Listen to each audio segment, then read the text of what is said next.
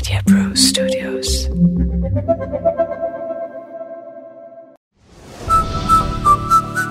Big F M podcast इतिहास नावाची व्यक्ती. आर जे संग्राम सोबत. इतिहास नावाची व्यक्ती याच्या आजच्या एपिसोडमध्ये माझ्याबरोबर आहेत डॉक्टर शंतनू ओझरकर. ते मागच्याही एपिसोडला होते. अँथ्रॉपॉलॉजी आणि ते स्वतः एक अँथ्रॉपॉलॉजिस्ट आहेत. सावित्रीबाई फुले पुणे विद्यापीठात ते शिकवतात. नेमका हा विषय काय आहे?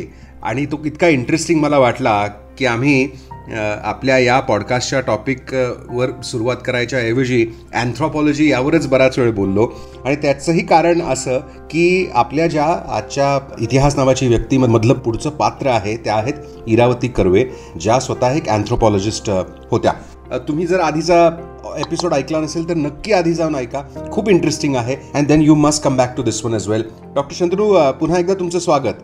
नमस्कार. इरावती कर्वे ज्या कालखंडात त्यांनी जे जे काम केलं ते एकतर नेमकं त्यांचं काम काय होतं आणि त्यावेळी आसपास काय चालू होतं भारतात इरावती कर्वे ऍक्च्युली मराठी समाज मनाला काही नवीन नाहीयेत हो त्यांच्या ललित लेखांमुळे किंवा युगांत सारख्या. साहित्य अकादमी पुरस्कृत पुस्तकामुळे त्या हो. तशा प्रसिद्ध आहेत हो परंतु त्यांचं जे मानवशास्त्रीय काम आहे ते. थोडंफार आपल्याला समाजात अपरिचित आहे. तर त्यांचा अभ्यासाचा कालखंड हा साधारण एकोणीसशे पंचवीसपासून ते एकोणीसशे सत्तर पर्यंत त्या अव्याहतपणे काम करत राहिल्या. म्हणजे जेव्हा त्यांनी विद्यार्थी म्हणून त्यांचा अभ्यास सुरू केला हा आपल्या स्वातंत्र्याच्या आधीचा काळ आहे. त्याच्यामध्ये त्या ज्या घरात वाढल्या ज्या घरामध्ये लग्न करून गेल्या तो महर्षी धोंडे कर्व्यांचं घर आहे. सुधारकी पण लिबरल किंवा उदारमतवादी असं ते घर आहे. हो. याच्यामध्ये त्यांनी तो अभ्यास चालू केलेला आहे. म्हणजे हा थोडासा सामाजिक कॉन्टॅक्ट झाला पुण्याचा. त्यांचे पती हे फर्ग्युसन कॉलेजचे प्राध्यापक होते. प्रिन्सिपल राहिलेले आहेत ते त्याच्यामध्ये आणि अं, एकोणीसशे अठ्ठावीस साली या दोघांनी जर्मनीला जाऊन इरावतीबाईंनी पीएचडी करावं असं ठरवलं आणि त्या काळातल्या जर्मनीमध्ये त्या गेल्या. तर याच्यापुढे त्यांचा मानवशास्त्राच्या अभ्यासाचा प्रवास चालू होतो. त्यांनी त्या एकोणीसशे अठ्ठावीस ते एकोणीसशे एकतीस या काळामध्ये जर्मनीमध्ये त्या काळी कायझर विल्यम इन्स्टिट्यूट नावाची मोठी इन्स्टिट्यूट होती. ज्याचं दुसऱ्या महायुद्धानंतर रूपांतर मॅक्स प्लँक इन्स्टिट्यूटमध्ये झालं जी संस्था आजही हो. मानवशास्त्रातली म्हणजे त्याच्या बऱ्याच संस्था आहेत फिजिक्ससाठी आहे केमिस्ट्री साठी आहेत. पण मानवशास्त्राची सुद्धा जगातली खूप मोठी प्रीमियर इन्स्टिट्यूट म्हणून आजही ती महत्वाची इन्स्टिट्यूट आहे. अशा ठिकाणच्या इन्स्टिट्यूटमध्ये यांनी पीएचडी केली आणि त्याचा विषय होता विविध भौगोलिक परिसरातल्या मानवी कवट्यांचा अभ्यास. आणि तो एकतीस साली परत करून त्या भारतामध्ये परतल्या. आणि काही काळाने त्या डेक्कन कॉलेजला रुजू झाल्या. त्याच्यामध्ये त्यांनी आपला अभ्यास चालू ठेवलेला आहे. तर या मानवी कवट्यांचा अभ्यास त्याच्यानंतर लांगणर सारख्या उत्खननामध्ये सापडलेला मानवी सांग- सांगाड्यांचा अभ्यास. ते भारतात त्यानंतर भारतातील जात समूहाबद्दल त्यांनी जैविक मानवशास्त्र आणि सांस्कृतिक मानवशास्त्र यांची सा- एक सांगड घालून एक. अभ्यास आणि स्वतःच्या संकल्पना मांडल्या.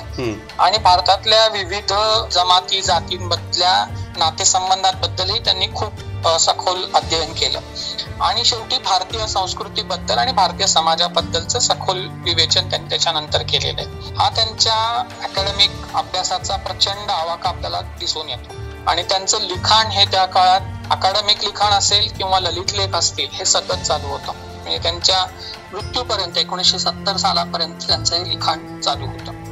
त्यामुळे आपल्याला मराठी लोकांमध्ये त्यांचे ललित लेख जे आहेत ते खूप प्रसिद्ध आहेत हो. त्याच्यामध्ये त्यांचा मानवशास्त्रीय दृष्टिकोन आपल्याला सतत डोकावलेला जाणून येतो त्यांचा एक विशेष अभ्यासाचा मी सांगू इच्छितो तो म्हणजे त्यांनी त्यांच्या संशोधनामध्ये दोन खूप ज्याला आपण सब्जेक्टचे फिलॉसॉफिकल प्रश्न म्हणूया.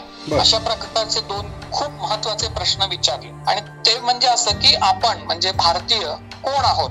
आणि आपण जे किंवा जसे आहोत.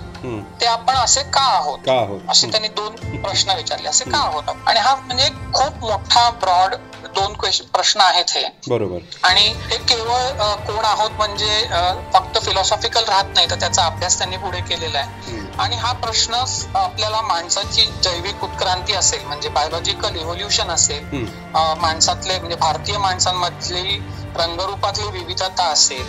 किंवा सामाजिक आणि सांस्कृतिक विविधता असेल भाषिक विविधता असेल. याला व्यापणारा हा प्रश्न आहे. तर त्याला त्या प्रश्नांची उकल करणं त्यासाठी अभ्यास करणं हेच आधुनिक मानवशास्त्राच्या आंतरविद्याशाखीय अभ्यासाचं उद्दिष्ट असतं. तर या पद्धतीचे दोन महत्त्वाचे प्रश्नाची चौकट आखून देणं आणि मग त्याच्या अनुषंगाने मानवशास्त्राच्या विद्यार्थ्यांनी जीवाश्मांचा म्हणा मानवी सांगाड्यांचा म्हणा पुरातत्वीय अवशेष असतील. त्यांचा आधुनिक अभ्यासाप्रमाणे माणसाच्या डीएनएचा तसंच माणसाच्या विविध अंगानी विविध संस्कृतींचा अभ्यास करणं. हे आणि या प्रश्नांची उत्तरं शोधणं या प्रकारची तात्विक बैठक त्यांनी मानव भारतातल्या मानवशास्त्राला दिली. आणि हे बाईंचं एक खूप महत्वाचं योगदान किंवा एक फाउंडेशनल वर्क आपण म्हणू शकतो. आणि त्या काळच्या अभ्यासानुसार म्हणजे परिस्थितीनुसार त्या या सगळ्या चार ज्या शाखा मी गेल्या पॉडकास्टमध्ये सांगितल्या त्या चारही शाखांमध्ये बाईंनी काम केलेलं आहे. आणि त्यातली गंमत अशी आहे की ती जवळजवळ वयाच्या पन्नाशीला आल्यावरती त्या वेगवेगळ्या तमिळ सारख्या भाषा शिकल्या. कारण तामिळनाडू मध्ये अभ्यास करायचा होता. तर हे खूप इंटरेस्टिंग आहे आणि अशी तात्विक बैठक देणं हे खूप महत्वाचं आहे. तर मग बाईंच्या विषयाची ही खासियत राहिलेली आहे की कुठल्याही आणि आपल्याला विविध लेखातून हे दिसून येतं की कुठल्याही बारीक सारीक गोष्टी असतील किंवा महाभारतातल्या मोठ्या मोठ्या व्यक्तिरेखा असतील. त्या प्रत्येक गोष्टीचा सर्व अंगाने आणि मानवशास्त्रीय दृष्टिकोनातून विचार करायचा. आणि मग त्याचं विवेचन करायचं ही त्यांच्या विचारांची खासियत आहे काही त्यांच्या प्रवासातले काही क्षण असतील की त्यांनी ते खूप ललित लेखांमध्ये लिहून हो, ठेवलेले हो. तर त्याचं ते विवेचन सतत त्यांच्या विचारामागे कायम मानवशास्त्र असतं. ते आपल्याला सतत दिसून येतं. आणि त्यांचा एक उदारमतवादी आणि स्त्रीवादी विवेकी विचार परखडपणे मांडलेला आहे. त्यांच्या अकॅडमिक रायटिंगमध्ये सुद्धा म्हणजे एक शास्त्रीय लेख जे त्या लिहित असत किंवा पुस्तकं त्याच्यामध्ये सुद्धा आणि पॉप्युलर लेखांमध्येही आपल्याला दिसून येतं. आणि हे मला आज सुद्धा खूप महत्वाचं वाटतं कारण आज आपण व्हॉट्सअप विद्यापीठाच्या काळात आहोत पोस्ट ट्रुथच्या काळात आहोत. तर अशा काळामध्ये याचं म्हणजे कुठल्याही गोष्टीचं सर्वांगीण विचार करणं. हे खूप महत्वाचं आहे. म्हणजे त्यांचा एक लेख आहे सत्याचा शोध म्हणून. तर तो ललित लेख सुद्धा तो त्याचा गाभा असा आहे की सत्य म्हणजे काय? आणि ते आपण कसं शोधायचं? याच्या संबंधी तो खूप सुंदर लेख आहे. आपण सगळ्यांनी तो वाचावा. आणि त्याच्यातनं आपल्याला खूप कळून येईल की किती कठीण गोष्ट आहे. आणि ते आपण मग हळूहळू व्हॉट्सअप विद्यापीठाकडनं लांब जाऊ असं मला वाटतं. सत्याचा शोध हा लेख खरं तर मी ऑनलाईन शोधून माझ्या फेसबुक पेजवर म्हणजे आर जे संग्राम या पेजवर टाकणार आहे. नक्की जाऊन बघा. डॉक्टर शंतनू ओझरकर जाता जाता असं होतं की काही फील्ड्समध्ये म्हणजे अँथ्रॉपॉलॉजी म्हटलं की सगळ्यात ग्लॅमरस त्यातलं पात्र हे खरं तर काल्पनिक म्हणजे फिक्शनल आहे.